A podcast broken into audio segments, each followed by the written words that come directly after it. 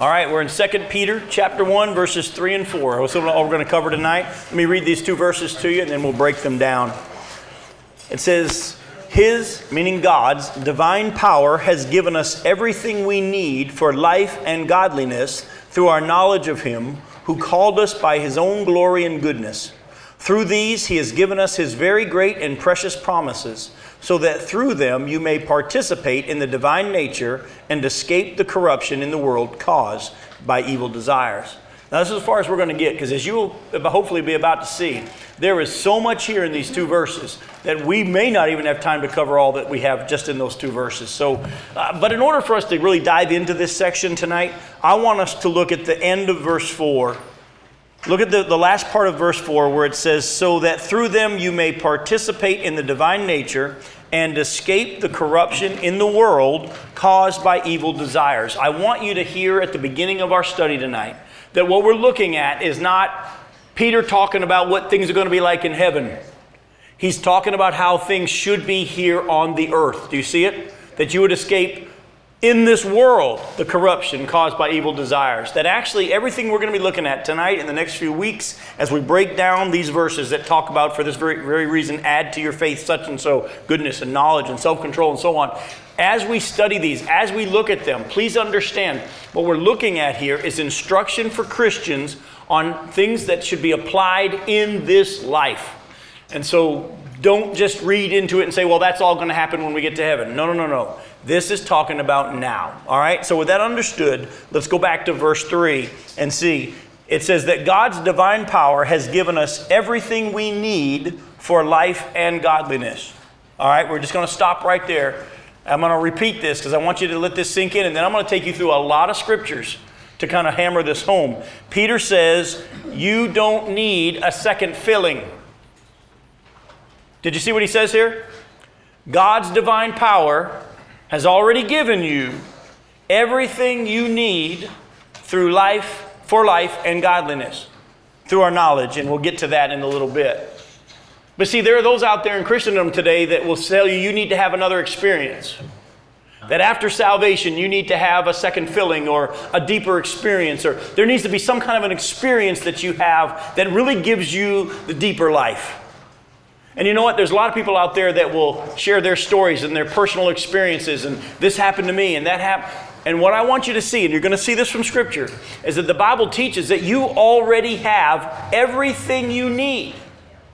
Don't fall prey to somebody's experience. Don't fall prey to somebody's teaching about how, well, I went to this guy and he prayed for me, or I went to this special service and this happened. Look closely what the scripture says. God's divine power has, past tense, given you everything you need for life and godliness. So, what I want to do is, I want to back this up a little with scripture, not just take one passage. I want you to go with me back to Ephesians chapter 3. Now, we're going to look at four different passages, and I want you to understand. Some of them are going to be familiar, but I want you to read them now with this in mind. The fact that God is saying that you already have everything that you need within you because of who you are in Jesus Christ and because of the fact that Christ is in you. Ephesians chapter 3, listen to verses 14 through 21. Listen closely to what, what Paul says. He says, For this reason I kneel before the Father, from whom his whole family in heaven and on earth derives its name. I pray that out of his glorious riches he may strengthen you with power through his Spirit in your inner being so that Christ may dwell in your hearts through faith. And I pray that you, being rooted and established in love, may have power, together with all the saints, to grasp how wide and long and high and deep is the love of Christ, and to know this love that surpasses knowledge, that you may be filled to the measure of all the fullness of God. Now, to him who is able to do immeasurably more than all we ask, or imagine, according to his power that is worked within us. To him be glory in the church and in Christ Jesus through all generations, forever and ever. Amen. Now, look, look closely what Paul's saying here. He's saying, I want you to understand what you already have. My prayer is that the eyes of your heart would be open, that you would begin to experience and understand the height, the width, the depth, the breadth of the love of God that is already yours in Christ Jesus. And that you would understand this love that surpasses knowledge that you may be filled to all the fullness of God. Now, if you read that, it sounds like, well, I don't have all the fullness of God. Well, that's why you need to build your doctrine and your theology with the whole of Scripture, not just one verse. What he's saying here, and I'll prove this in a couple of passages coming up, what he's saying here is, is you've already got all of God. You need to dive into what you have. And this will become clear in our study of Peter in just a little bit. So just stick with me here on this. But you need to dive into to understand what you have. And when you do that, the fullness that you already have will be understood. All right, you, are you with me so far? All right, I, I, it's going to take a little bit, but it's going to begin to sink in. I'm going to hammer it home over and over. Listen to Ephesians 2, though, verses 15 through 23. In Ephesians chapter 2, starting in verse 15.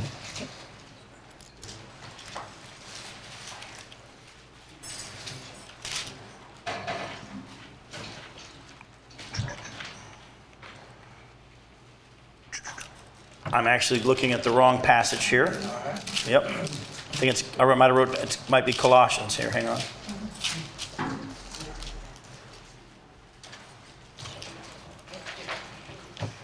It's, it's Ephesians, I think that's Ephesians 1. I'm sorry for that. Yep, it's Ephesians 1. I wrote down two in my notes, but it's, it's, it's 1. Ephesians 1, verses 15 through 23. For this reason, Paul says, ever since I heard about your faith in the Lord Jesus, and your love for all the saints, I have not stopped giving thanks for you, remembering you in my prayers.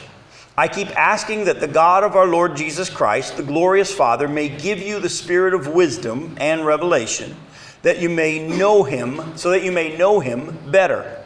I pray also that the eyes of your heart may be enlightened, in order that you may know the hope to which he's called you, the riches of his glorious inheritance in the saints and his incomparably great power for us who believe. That power is like the working of his mighty strength, which he exerted in Christ when he raised him from the dead and seated him at his right hand in the heavenly realms, far above all rule and authority, power and dominion, and every title that can be given, not only in the present age, but also in the one to come. And God placed all things under his feet and appointed him to be head over everything for the church, which is his body, the fullness of him who fills everything in every way. Again, look at what Paul's saying. I'm praying that your eyes would be open, that God would give you the spirit of wisdom and revelation so that you may what? You see it right there. That you may know him better. In other words, Paul says, I don't think you yet understand who lives in you. And I'm praying that the eyes of your heart would be opened, that you would understand who's in you and that you would know him better. And then he goes on and says that you would also understand the power that is at work within you. And he says, if you don't understand what I'm talking about, I'm talking about the same power that rose Jesus from the dead lives in you and me. Now, I have to be honest with you, that boggles my brain. But I started thinking about this as I've been kind of studying on this passage and, and wrestling with it. I, I took some time and I just sat and thought about the power of God and the universe and what it, how he can just speak it and everything that we can't even understand and fathom or even measure was just created because God just spoke the word. The power that he has. And then the Bible says that that power is in me. And we run around with such frail, weak, timid, fearful lives. Is it because we don't have Christ's power? No. It's because we really don't understand what we have.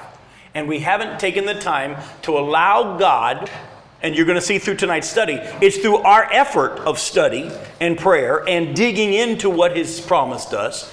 We haven't taken the time to put the energy into really coming to realize what you've been given it gets even more clearly. Look at Ephesians chapter 1, verse 3. And I am sure it's Ephesians chapter 1 this time. Look at what it says in verse 3. Praise be to the God and the Father of our Lord Jesus Christ, who has blessed us in the heavenly realms, listen, with every spiritual blessing in Christ. Did you, as he said he's going to bless us with every spiritual blessing? He already has. Folks, according to 2 Peter chapter 1 verse 3, his divine power has given us everything we need for life and godliness. According to Ephesians chapter 1, Ephesians chapter 2, and especially Ephesians chapter 1 verse 3, are you lacking anything right now? No. No. But now, is the fact that you are living with the fullness of Christ and God within you being manifest in your life and in my life today? Oh, yeah. No.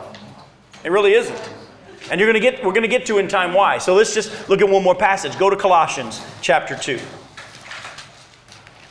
You're in Ephesians and you got Philippians, go to Colossians chapter 2. This is the last I say this one for last because it can't get any more clear than this. Colossians chapter 2, look at verses 9 and 10. For it says, In Christ, in Jesus, all the fullness of the deity, that's God, lives in bodily form. And you have been given what? Fullness in Christ, who is the head over every power and authority. In Christ, all the fullness of God Himself lives right now in bodily form. And you, because Christ is in you, and you're in Christ, and He's in the Father, and you're swimming in Him, you have been given fullness in Christ. Go ahead. Mine says, and in him you have been made complete. You've got it all already. Do you understand why it's sad that too many Christians are falling prey to those preachers out there will say you need this other experience to receive the fullness? They'll say that you need to do this or you need to you have already received all you have need of in Jesus Christ. Now, the fact that you don't know it, the fact that you're not experiencing that is going to be made clear as we look at our study through Peter. Peter deals with that. Go ahead, Duke. Have all that you want to receive. It's all there, but you have, you've got to get the stuff from this world out of you so that the rest of it can come in. That's going to be made clear in time. It's not that it'll come in, it's already in because Christ is in you, it's there. Now, You got to access it. And that's a great way to put it. That's actually a word I've been looking for. I've been thinking of a lot of different words to. I think the access would be the word I'm going to use from now on. I hate the fact that it's your word, but uh, but uh, uh, that one actually will probably help me with all the words I've been wrestling with to try to use. Actually, it's Bill Gates. It's Bill Gates. No, that makes it worse. Don't don't do that. All right, listen closely before Duke gets us derailed here. The issue isn't that you need more of God, folks. The issue is not that you need more of God. The issue is that you need more knowledge of what you have. And then you're going to see in time, knowledge of what you have isn't enough. You need to access it. And we're going to get to that as well. But I need to take some time now to deal with this word knowledge because of the fact that going back to 2 Peter, flip back to 2 Peter chapter 1. It says, His divine power has given us everything we need for life and godliness through our knowledge of Him or of Jesus or, or God. Okay? Listen closely. We're going to have to really take a look at this word knowledge. And I'm going to begin to look at it tonight.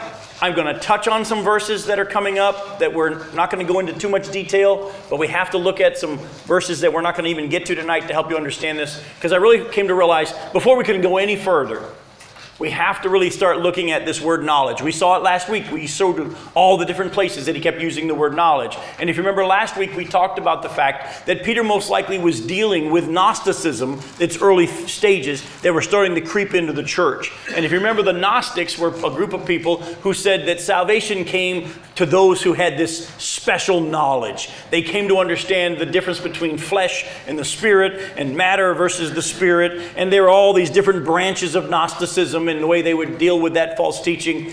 But the essence of what they taught was if you have this special knowledge, that's what you, how you receive enlightenment or salvation. It's not through faith in Jesus Christ, it's really just understanding the difference between flesh and the spirit. And once you had that special knowledge, then you would be able to understand and to rise above this world and all that kind of stuff. So Paul, Peter is probably dealing with this aspect that has started to creep into the church. And he uses a very interesting word here in verse 3. He also used it again in verse 2. He, in our English Bibles, it just says knowledge. The Greek word is epignosis. Now, typically, you'll find the word gnosis, G N O S I S, gnosis, meaning knowledge. But Peter doesn't use the word gnosis, which means knowledge. He uses the word epignosis, which means full knowledge. In other words, a definition of that kind of knowledge means a- knowledge that is complete not lacking anything, and there's nothing that can be added to it. In other words, Peter says, don't fall prey to the false teachers who said that you need to have this special knowledge. Through your relationship with Jesus Christ, you have received full knowledge. Yes, ma'am. Mine says true knowledge. True knowledge is a good one, but I'm still not sure that's the best translation of it because, and, and, and, and true knowledge is good, but the picture you'll see in a second is a picture of complete knowledge, not lacking anything. Again, his divine power has already given you everything you need for life and godliness through your epignosis, full knowledge that has come through Jesus Christ. Now, the interesting thing though is okay, if that's the case, if Peter is right and he says that we've received epignosis, we've received this full knowledge because of Jesus, why in verse 5 does he tell us to add to our faith goodness and then to add to our goodness what? Knowledge. Knowledge. Why, if this is true that we have received full knowledge, a complete knowledge in Jesus Christ, why do we need to add knowledge if we've got full knowledge? Do you understand? And I see your wrinkled foreheads, and I'm glad. That means you're wrestling with this. And trust me, I've wrestled with it too. To be really honest with you, and I'm going to answer that question in a second. To be honest with you, this passage in Peter that we're going to be breaking down over these next few weeks has been one of the places in Scripture that I've had one of the most problems with. Because I understand my fullness in Christ. I believe that in Christ Jesus, all the fullness of the deity lives in bodily form. And I've been given fullness in Christ. I understand that. Yet at the same time, the Bible says that I'm to make every effort to add to what I've gotten goodness and add knowledge and add self control and add these things. When the Bible, I thought at some places, said that that was just going to be a manifestation of the Spirit. Yet I'm to make every effort to add to it. And we're going to answer that as we go into this study. But for tonight, just for the purposes of clarifying what he's talking about here, and this goes back to what Duke was talking about. He doesn't use the word epignosis though there in first, first second Peter chapter 1 verse 5. He uses the word gnosis. All right? He's been saying, in Christ, we, well, back to verse 2 grace and peace be yours in abundance through your epignosis, or the knowledge, full knowledge, doesn't lack anything uh, of God, through, of, Jesus, uh, of God and of Jesus our Lord. Uh, verse 3 His divine power has given us everything we need for life and godliness through our epignosis, complete knowledge, if you will, of Him who called us by His own glory and goodness. But in verse 5, he says, For this very reason, make every effort to add to your faith goodness, and to goodness, gnosis. He changes the word here. He doesn't say epignosis. He says, I want you to add knowledge now. In other words, well, the, the Greek word gnosis means a knowledge gained through digging, experience, study. You put effort into learning this type of knowledge, it doesn't just come to you, you have to work for it. Those of you who have ever been to class or studied or learned something, you had to research, you had to dig, you had to wrestle with it, and you gained knowledge. This is what the word gnosis means it's knowledge gained through digging, that kind of a thing. In other words, you already have all that you will ever need in Jesus, all right, who's in you. But we must intentionally look into and then know experientially what we have in Christ even though we've already been given everything we need for life and godliness, we must put the effort into getting to know all that we have. And I've been thinking of ways that we could illust- I could illustrate this to you. Here's a simple one that hit me last night when I was wrestling with this and talking with Tony as he and I were doing a study together about this. Imagine as a kid, you've got this huge toy box just full of toys.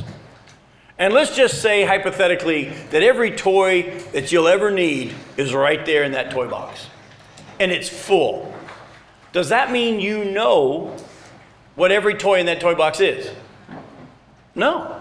If it's crammed full of toys and they're all yours, and every toy you'll ever need in your life is in that toy box, what's the only way you're going to ever really get to know and use and enjoy all that you have already been given? Search. Search dig, start pulling it out piece by piece. Wow, look at that. By the way, back before I was trying to lose weight, which I have been in the process of doing, um, I used to go to the buffet this way. You see, because I used to pile it on my plate so much when I got back to the table, it was exciting. You'd forgotten what you'd put on the bottom level. It's like, wow, I didn't know they had ribs. That's great, man. You know, but I don't eat like that anymore. So, but, but in the same way, there is this picture of okay, you've gotten all knowledge. You don't need some special knowledge. You don't need to go to some seminar and get some secret knowledge.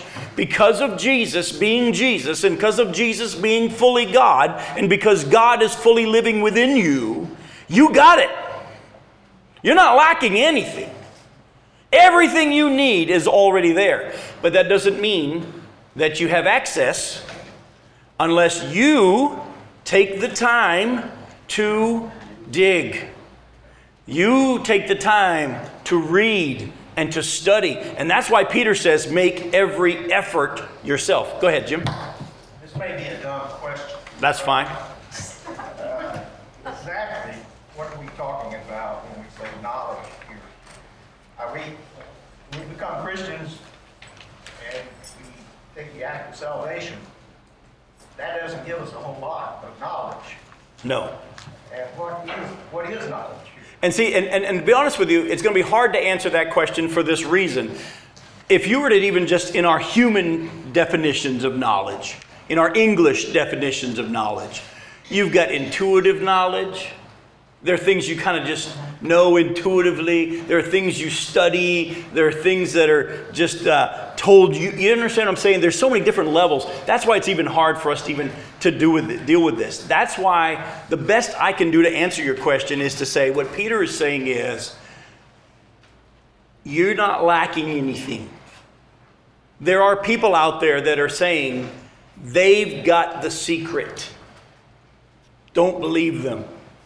In Christ, everything you need to know or to experience is already in you. Do you understand what I'm saying?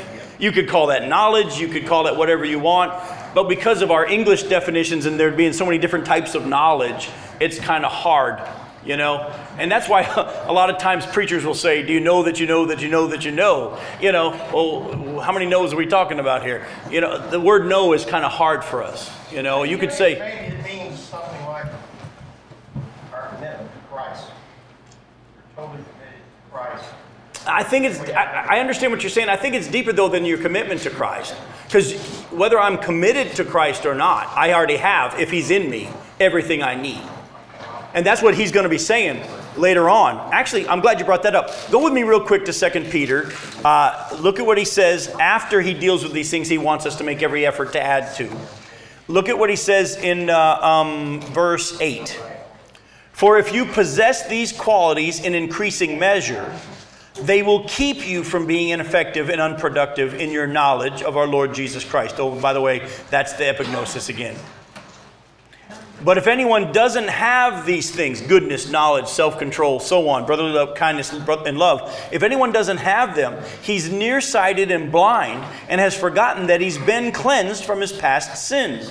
In other words, he's saying if you're, if you're not fully committed to Christ, you're ignorant of what you already have. You understand what I'm saying? So, this knowledge is really a word that he's using to combat the Gnostics who are saying you need a special knowledge and then you're okay. So he uses their word, but he puts this word epi in front of it and says, epic, you've got full knowledge already. So don't fall prey to the false teachers.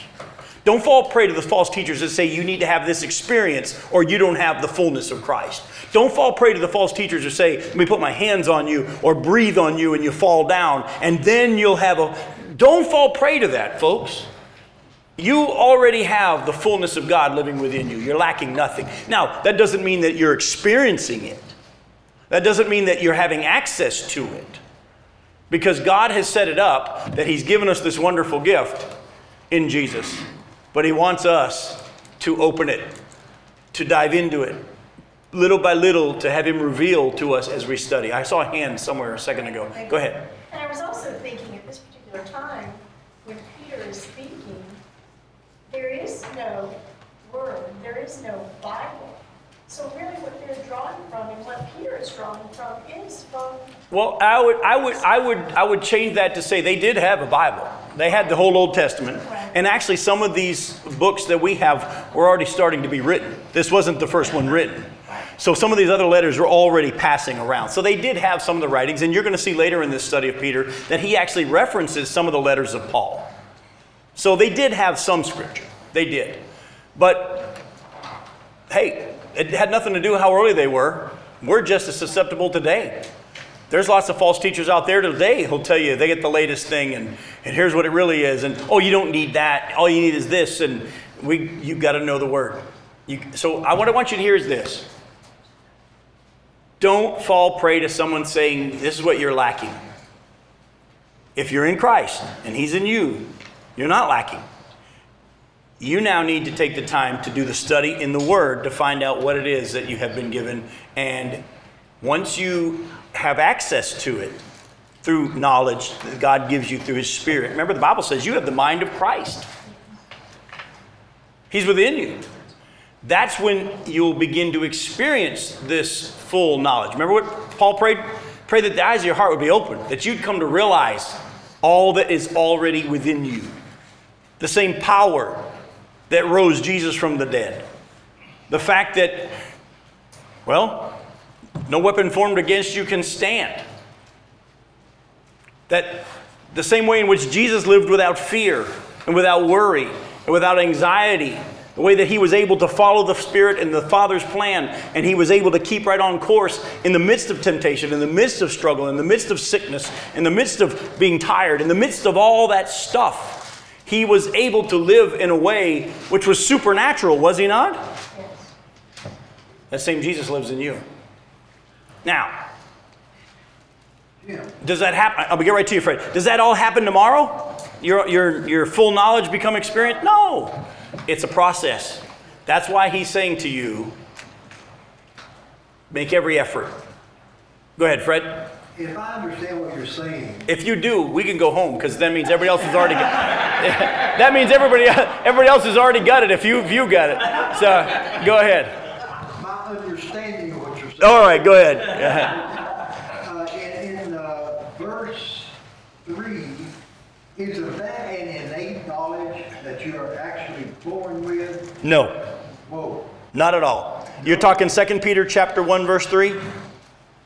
Uh, yeah. Yeah, no, that's the epignosis that it's not an innate knowledge that you're born with because that is only a knowledge that you, you get through Jesus Christ. Well, okay. So you're not born with that unless you talk in your rebirth. You're born again. In your born again birth, yes. Now, I'm looking at it more from the viewpoint that it was innate in the sense that it, it, it is not a, as we would say, a school learning. Right. But it is a learning that you receive in your progression of spiritual awareness. Nope, not at all. Because what he's saying is, is you've already got it. Now all the knowledge you need is there. But you've got to. But you have to get it out. Yeah. Right. But but it's already there.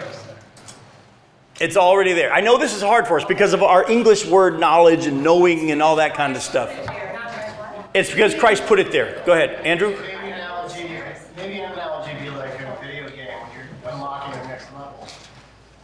That's not a bad way to put it. I mean, all that information was already there. Unlock it before you become ready for it, but it's sitting there waiting for you. That's that. That's pretty good. Okay, Jim. I was just gonna say, if you take a look at geometry, there are theorems there. There are laws in mathematics that are there. Uh, the issue is, is as you grow older, you grow into a new law, but it's always been there. But it's still not yours until you know how to use it. I, I, I guess I would go yes. The only problem is, is me and math work so bad. Any math illustration hurts hurts hurts my head. So I don't have to choose geometry. That's right. Al, Alan's Alan's next. Go ahead. So how do you mesh what you're saying with the story in Acts about Apollos, mm-hmm. who, who spoke with great fervor and taught about Jesus accurately, though he knew only the baptism of John? Right. In that situation there, he actually believed in, in Jesus in a sense. But he still, the baptism of John was a baptism of what? Is the baptism of repentance from your past way. The baptism of Jesus was, I'm putting my full faith in Jesus Christ. Apollos was still out there preaching good works. And he was a great teacher. But that's why the believers had to come and say, Man, you are, man, you're gifted. That's wonderful, but you're lacking in an understanding. So I lean toward the fact that Apollos didn't have a full knowledge. He, He taught about Jesus accurately. oh, yeah. There are a lot of people that can ta- talk about Jesus accurately, but that doesn't mean they know him. Correct?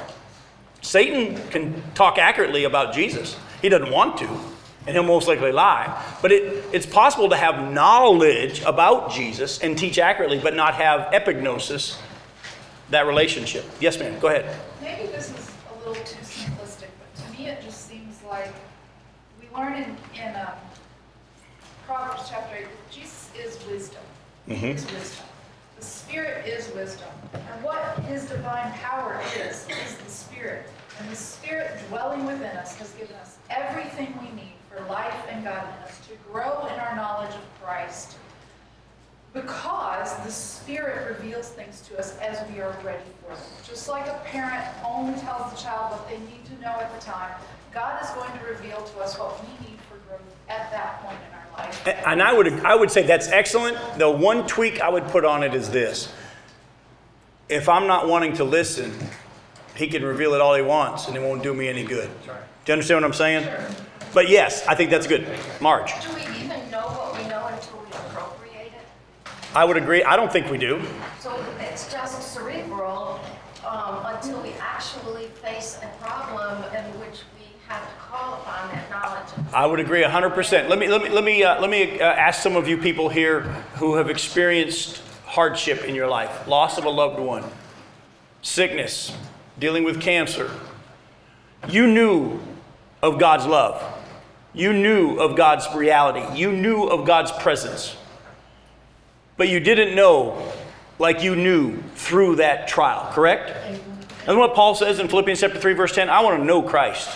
Wait a minute, what are you saying you want to know Christ? You already have Christ, the fullness of Christ. You're the one that said that you've already got all of Christ. Yes, but then he said, I want to know Christ, the fellowship of sharing in his sufferings. And in those times, you experience a deeper understanding of what was already there, but it's not appropriated until that time. Agreed. But you also could go through that trial and totally ignore Christ and push him out of the way or run from him and not experience what already was there and has always been there. Bill.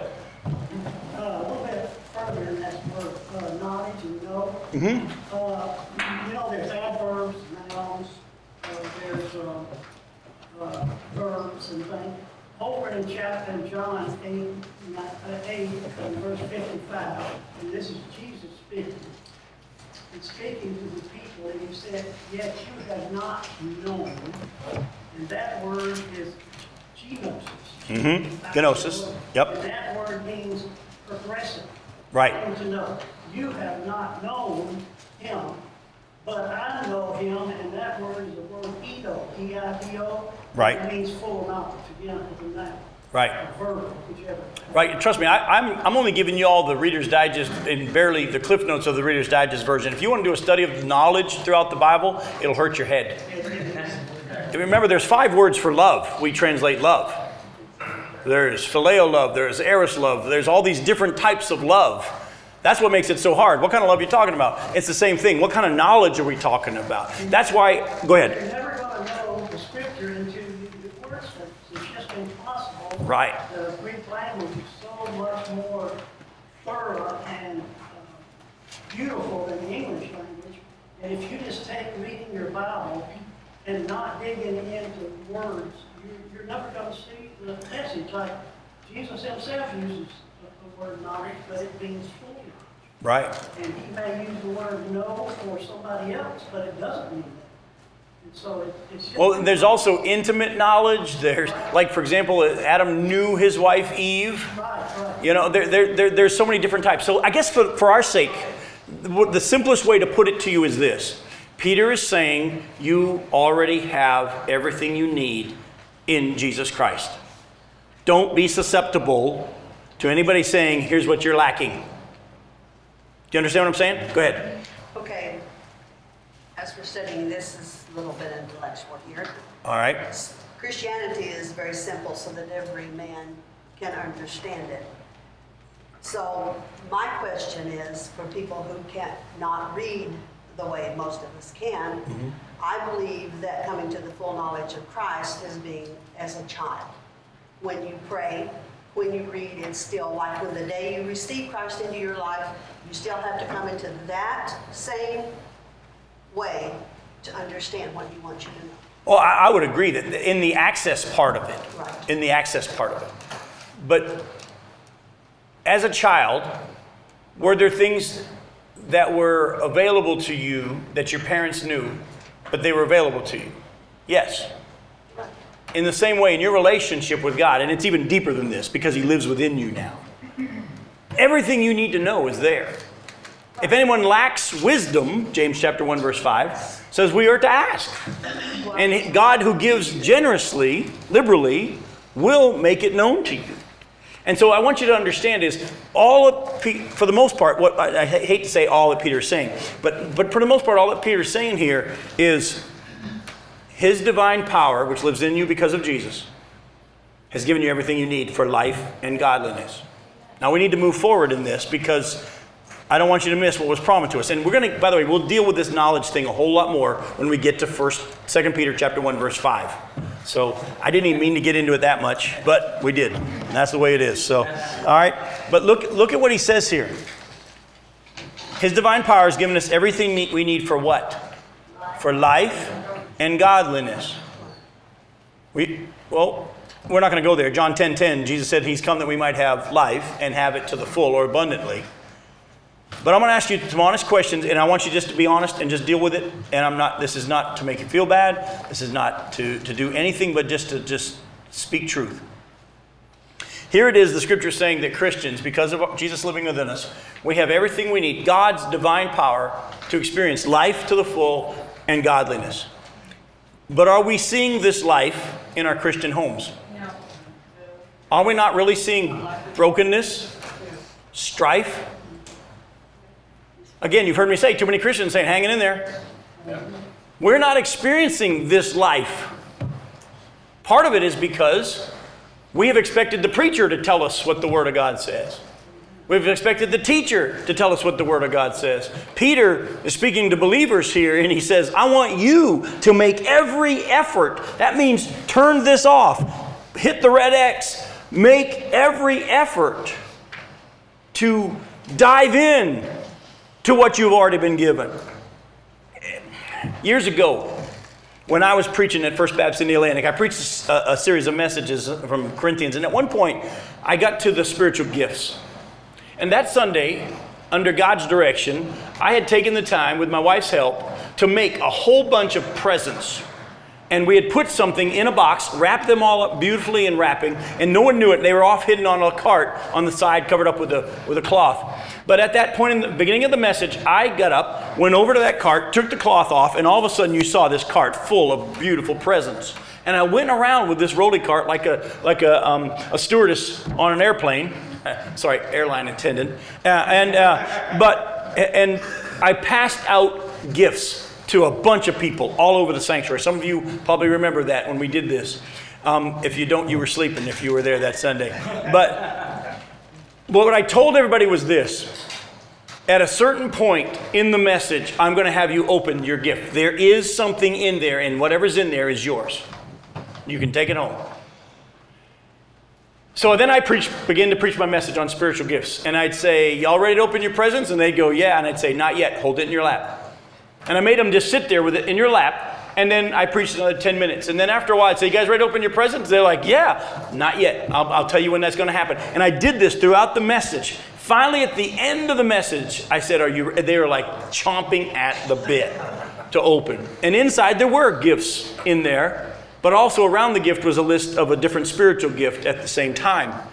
But what I was doing that to prove was this they had in front of them a present, and they couldn't wait to find out what was there. The Bible here is saying to us, folks, that everything we need for life and godliness is already there. You have to believe it enough to want to Dig in. Don't read your Bible because God will be mad if you don't. Don't read your Bible because it's your daily duty. Don't read your Bible so you can pat yourself on the back and feel better and feel like you're a better Christian than yesterday when you didn't. Don't read your Bible because you're afraid someone's going to ask you if you did. Read your Bible because you believe that this is a treasure trove of promises. You see that he says that here. Promises through these, verse 4, he has given us his very great and precious promises so that through them you may participate in the divine nature that's already in you and escape the corruption in the world caused by evil desires. Folks, and this isn't to, to, to, to make anybody feel bad. This isn't to say anything except this. The reason why most of us don't experience this life in godliness is because we don't take the time to really go here and let God reveal to us what is available to us. If you're missing out, it's because you're not diving into the Word. Now, that doesn't mean if you dive into the Word, you're not going to have any problems in your life. No, the Bible says the righteous man will have many troubles, but the Lord delivers them from them all. Uh, Psalm 34 talks about that. In this life, you're going to have trouble, but take heart, I've overcome the world. In me, you'll have peace. Folks, this book is full of promises, and you know, and I know that there are people that you know who live in this book, and they go through the same stuff you and I do, yet they have peace and joy, and you see God's blessing in His hand on their life. You sitting there going, man, I wish that was mine? Well, stop sitting back and waiting for someone to tell you what's here.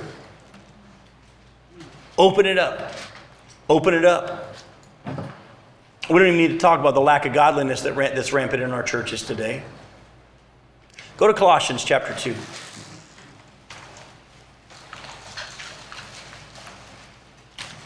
I already read to you verses 9 and 10, but I want to read to you verses 1 through 10. Colossians chapter 2, verses 1 through 10. Listen closely what Paul says to the church there. He says, I want you to know how much I am struggling for you and for those at Laodicea. We know about Laodicea, don't we? And for all who have not met me personally. My purpose is that they may be encouraged in heart and united in love so they may have the full riches of complete understanding, in order that they may know the mystery of God, namely Christ, in whom are hidden all the treasures of wisdom and knowledge. Here we go, see it again. You understand why this study on knowledge is such a hard one. I tell you this so that no one may deceive you by fine sounding arguments for though I am absent from you in body, I am present with you in spirit, and delight to see how orderly you are and how firm your faith in Christ is. So then, just as you received Christ Jesus as Lord, remember that's by faith, continue to live in him by faith, rooted and built up in him, strengthened in the faith as you were taught, and overflowing with thankfulness. See to it that no one takes you captive through hollow and deceptive philosophy, which depends on human tradition and the basic principles of this world, rather than on Christ. See, and I'll be honest with you, that's why I have hard time sometimes trying to use a human illustration. Because sometimes our human illustrations take more precedent than the scriptures themselves. And we start thinking, well, it works this way in the world, but the Bible sometimes says it doesn't work that way in the spiritual world. They understand the danger of someone giving you a good human illustration. See to it that, verse 8 again, that no one takes you captive through hollow and deceptive philosophy, which depends on human tradition and the basic principles of this world rather than on Christ. For in Christ all the fullness of the deity lives in bodily form, and you have been given fullness in Christ, who is the head over every power and authority. You know, if you ever tried to sell me something, you're going to find out something about me. If I want it, I will go look for it and I will get it and then I'll leave. By the way, I'm the master male shopper. I don't price check, I don't compare ounces unless my wife has given very specific instructions. But when I want to get something, my mindset is this I know what I want, I'm going to go get it, I'm going to find it, and I want to be the first one out the door. It's a conquest for me. But there are also businesses out there who thrive on calling you to say, Would you like what we have? Would you like what we have? You get those phone calls too, don't you? Oh, they don't enjoy it when I answer the phone because My attitude is if I wanted it, I'd go looking for it. The fact that you're calling me already put you in a bad light because now I'm not interested. And I had one person say, Well, how would you even know what we have unless we called you? I seem to be fine without it now. I'll be fine without it again tomorrow. Thank you very much. But the thing is this my attitude is this I, I didn't sit here feeling like I was lacking anything. I'm good. And you need to have that mentality when it comes to Jesus. You're good. You got Jesus. Now, I don't want that to just be preachy words. I don't want us to just go, yeah, that's right. No, no, no. I want you to really become confident in resting in the fact that if anything you need, you can go to Jesus and He will, because everything you need is already there, He will give it to you. That's what appropriate means. That's a word better than Duke's, I like. Let's go with yours, Rita. Go to Colossians chapter. It might not even be better, but I'm just going to say it is because I like you. I like you better than Duke. Go to Colossians 3. Listen to Colossians 3.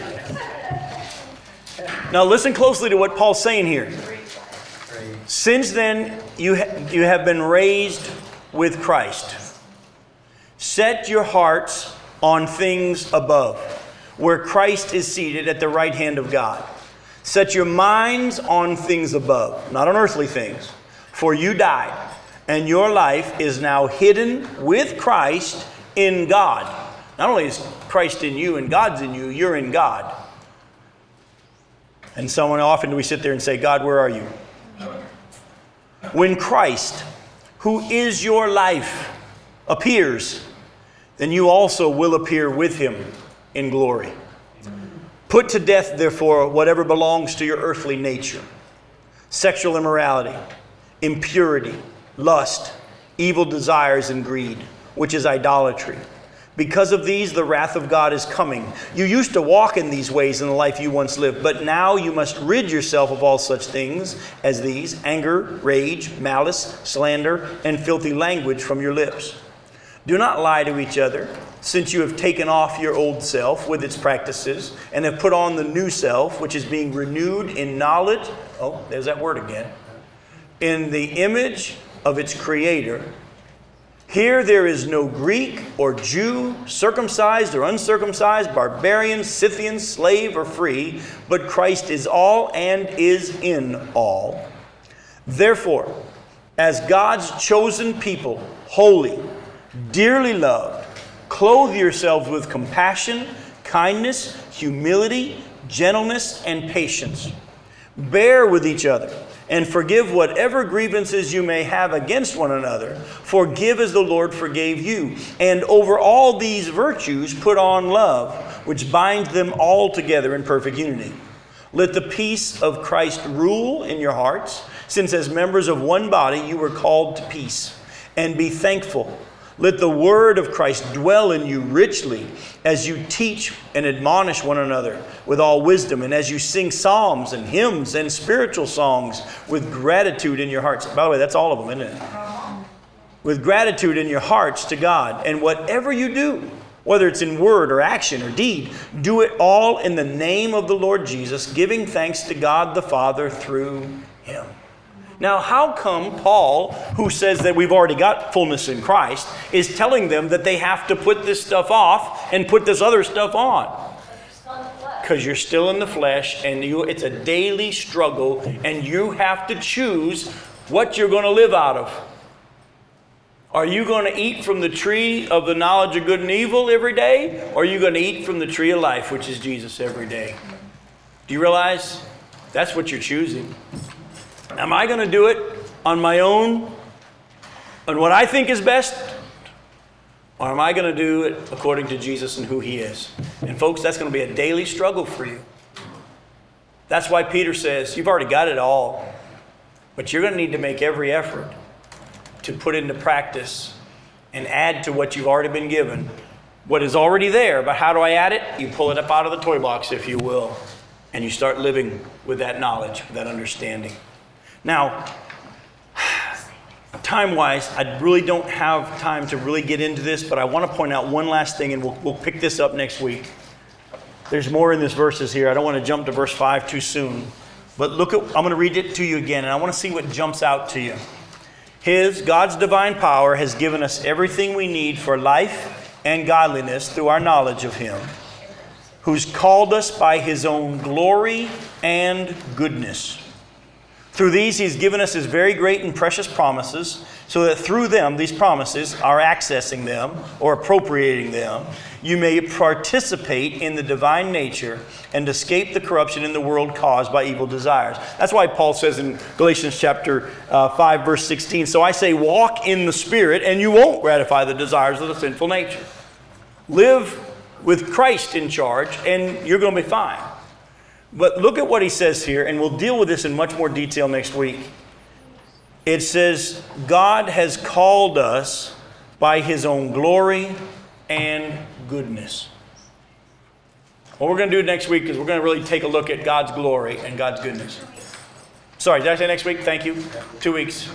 Two weeks. Next week I won't be here. But in two weeks, we're going to take a look at God's glory and his goodness. I think part of the reason why some of us don't appropriate, don't dig in, don't access, don't add to our faith knowledge, because I think some of us are still afraid of God. I have to be honest with you. I am sometimes. You know, as I've been sensing the Spirit of God within me saying, Jim, I've got more for you, I've been sometimes hearing the enemy whisper and say, Yeah, but that more might be painful. That more might cause you to lose some of the comfort that you have. You ever had those thoughts? You sense the Spirit of God calling you to a, a, deeper understanding of what was there and what is available to you, and you're afraid. We're going to look next time we meet at the fact that no, He's called us by His own glory and goodness. Everything, even if it looks scary, is good. Everything, even if it looks scary, is good. I'm going to wrap up with Psalm 34.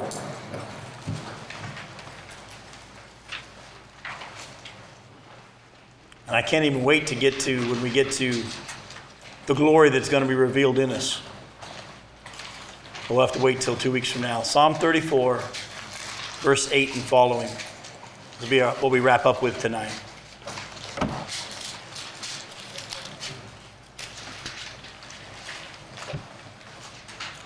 Taste and see that the Lord is good.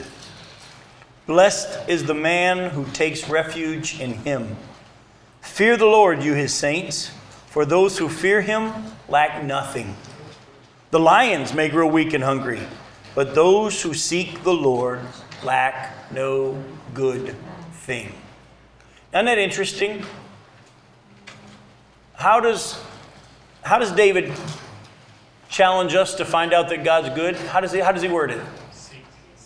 Seek, taste. Taste and see. It's there. Take a bite. Access. Appropriate. I'm gonna come up with a better word. Partake. Partake. That's pretty good too. Every new word I like better than the old one. But, folks, you've been given fullness in Jesus Christ.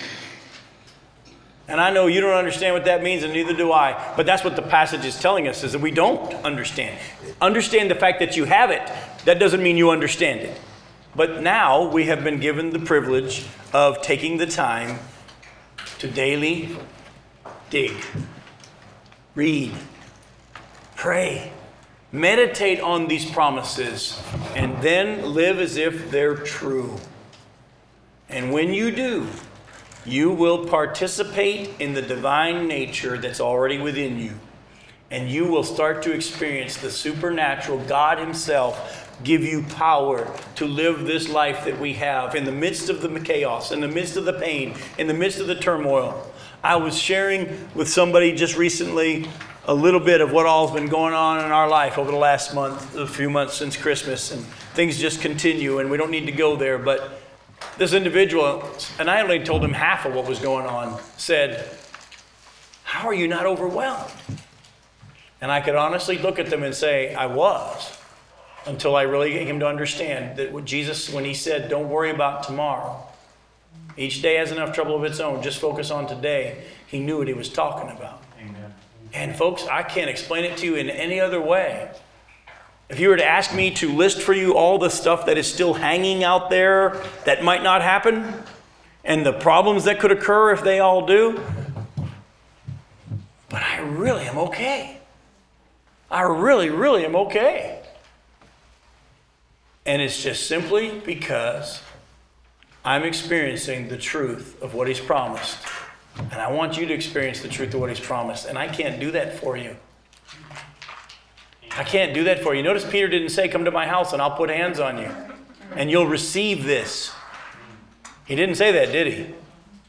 No, he said, I want you to make every effort to add to what you've been given.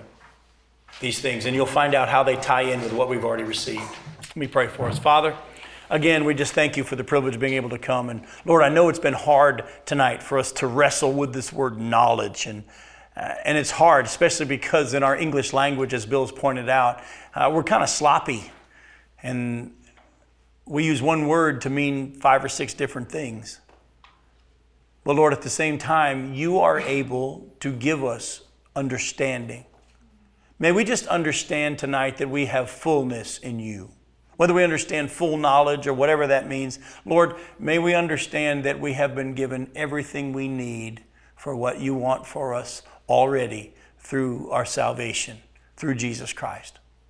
Father, forgive us for thinking in those times that you wanted us to dig, in those times you wanted us to pursue and to seek you, and to seek your word, and to seek your promises, and to act in faith. Forgive us for thinking that we just needed another experience. Oh Lord, you bless us sometimes with your presence. You bless us sometimes with experiences. But the reality of who you are comes by obedient faith to what you've already given us and what you've already written. And so, Lord, may there be people in this room who hunger so much for you and your word and your truth that they surpass the teacher in their hunger to read this book. We pray this in Jesus' name. Amen.